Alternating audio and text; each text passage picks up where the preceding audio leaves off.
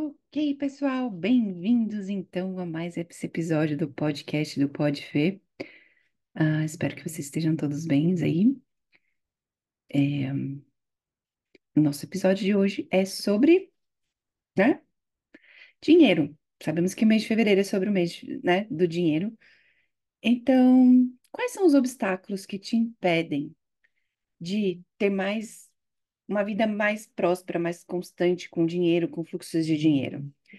Então, para quem não me conhece, eu sou Fernanda Matera, sou sua terapeuta. E o podcast Pode Fê existe por um único motivo. Se você gosta de terapia, se você vive de terapias ou quer saber um pouco mais e quer levar a terapia como seus negócios, esse é o lugar. Podcast feita com uma nova temporada e esse é o episódio 153. E antes de começar, se você não assistiu, assiste o episódio 152, que eu dei um passo a passo sobre como é a nossa vida, por ter dinheiro na carteira, histórias de sucesso. Não dá bobeira porque é muito bom. E foram 15 minutos, então é super tranquilo para assistir. Uh, se você não puder assistir, ouve, né? Tem várias plataformas no YouTube, Spotify e etc. Uh, então vamos lá. Quais são os obstáculos que impedem você de ter dinheiro constante, o fluxo de dinheiro na sua vida? Tá? E eu quero começar desvendando para vocês hoje, né? O que que é isso, né? E para mim existem quatro coisas, né? Primeiro, tá? Que aí eu vou falar alguns aspectos dentro das mesmas coisas, tá, gente? Então acompanhe aí. É. O medo e insegurança em relação ao dinheiro.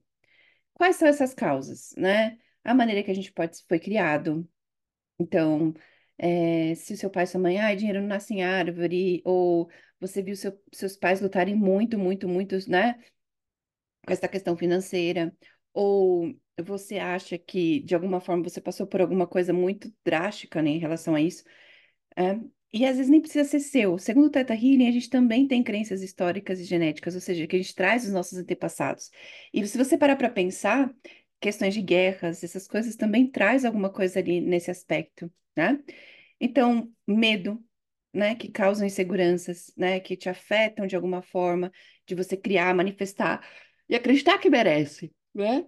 Ou achar que vai faltar, né? Então, essas são algumas das coisas. E aí vem, né, o auto-boicote, coisas que você faz consciente ou inconscientemente que te impede de receber.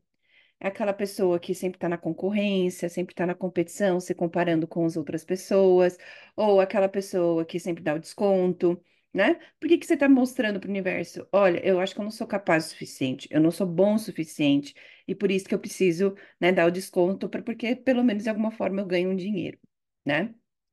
E, ou então, é, fico doente, né? E eu sei que doenças acontecem, mas será que toda vez que você está no atendimento, ai, o Mercúrio está retrógrado, não tá, né? Hoje não está no bom clima e você desmarca as sessões, será que isso mostra um profissionalismo? E isso é uma forma de auto-boicote, né? Então, ou às vezes coisas do dia a dia, se você é mãe, pai de família, ou se você às vezes, né, trabalha em casa, às vezes você coloca, né, esse outro acima de você e aí você esquece do seu negócio. Isso são formas de auto-boicote, né? Ou eu tô aqui dando uns exemplos, mas comecem a me colocar aqui, se vocês quiserem, me escrevam, né? Quais formas que vocês conseguem identificar aqui também de auto-boicotes, né? E nas técnicas energéticas, a gente lida com o emocional, lida com as coisas energéticas, mas, vamos lá, e eu sei que eu tô falando mas, né? Tem também a sua parte. Então, o que que você vai fazer para mudar isso? É uma ação, é uma forma de pensar, é alguma coisa, entendeu? O que que tem ali, né? Outro aspecto, falta de investimento no seu futuro. A pessoa vive no imediatismo. O nosso cérebro foi criado, né, para é, imediatismo, para economizar energia. Então, a gente, algumas vezes, a gente quer, por exemplo, eu gosto muito de dar o exemplo do, da barra de chocolate. É, a gente pega uma barra de chocolate, a gente quer comer ela inteira, em vez de comer pedacinho por pedacinho e prolongar isso. Então, ok, mas não vamos usar exercício de muleta. Então, o que que eu posso fazer para plantar para o futuro também? Isso, isso dentro do, né, do financeiro é o fluxo de caixa. Isso é você saber, por exemplo, o que, que eu vou fazer no próximo mês para ter clientes. Então, são coisas que você tem que pensar para o futuro, inclusive financeiramente falando, né? E com dinheiro. Então, qual é a desculpa que você se dá aí para não pensar no futuro? E outras coisas que acontecem também. Ah, dinheiro sobrou. Aí, de repente, quebrou o carro, aconteceu alguma coisa que faz você, né, de alguma forma, gastar esse dinheiro.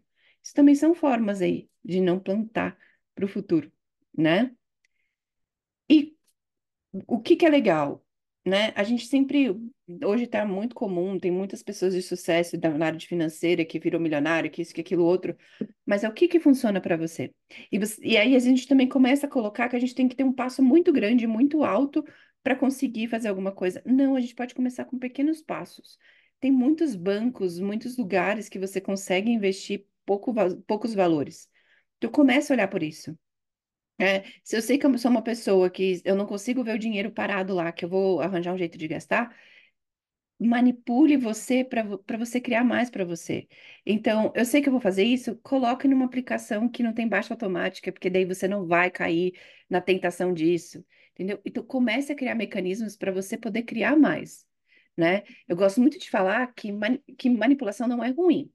Claro que existem os aspectos dela que é, que é ruim, quando alguém quer tirar vantagem de alguém e tudo mais, mas também tem um aspecto bom.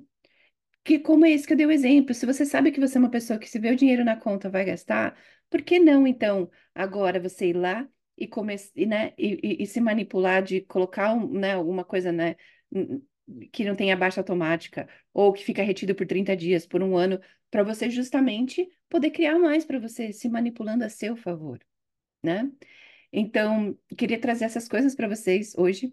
Então, quais são as quatro coisinhas aí? Quais são as coisas que impedem a gente de trazer, né, dinheiro? Quais são os obstáculos aí para a gente trazer dinheiro para nossa vida? Recapitulando o podcast de hoje: medo, insegurança, boicote, falta de investimento e, né, as questões de futuro. Então, é, o que que é isso, né? O que, o que falta aí para você? E aí são as técnicas energéticas que você, ou que se você quiser me ajuda, também estou aqui para você. Venha falar comigo. E mais uma vez, obrigada pela sua audiência. Até a próxima segunda, com mais um episódio sobre podcast de dinheiro comigo, Fê Matera, sua terapeuta. E já me segue para ser notificado do próximo tema do episódio. E se você não assistiu o último episódio, assiste lá, porque um encaixa no outro e você vai ver que tem dicas fenomenais. Beijo no coração de vocês e até mais.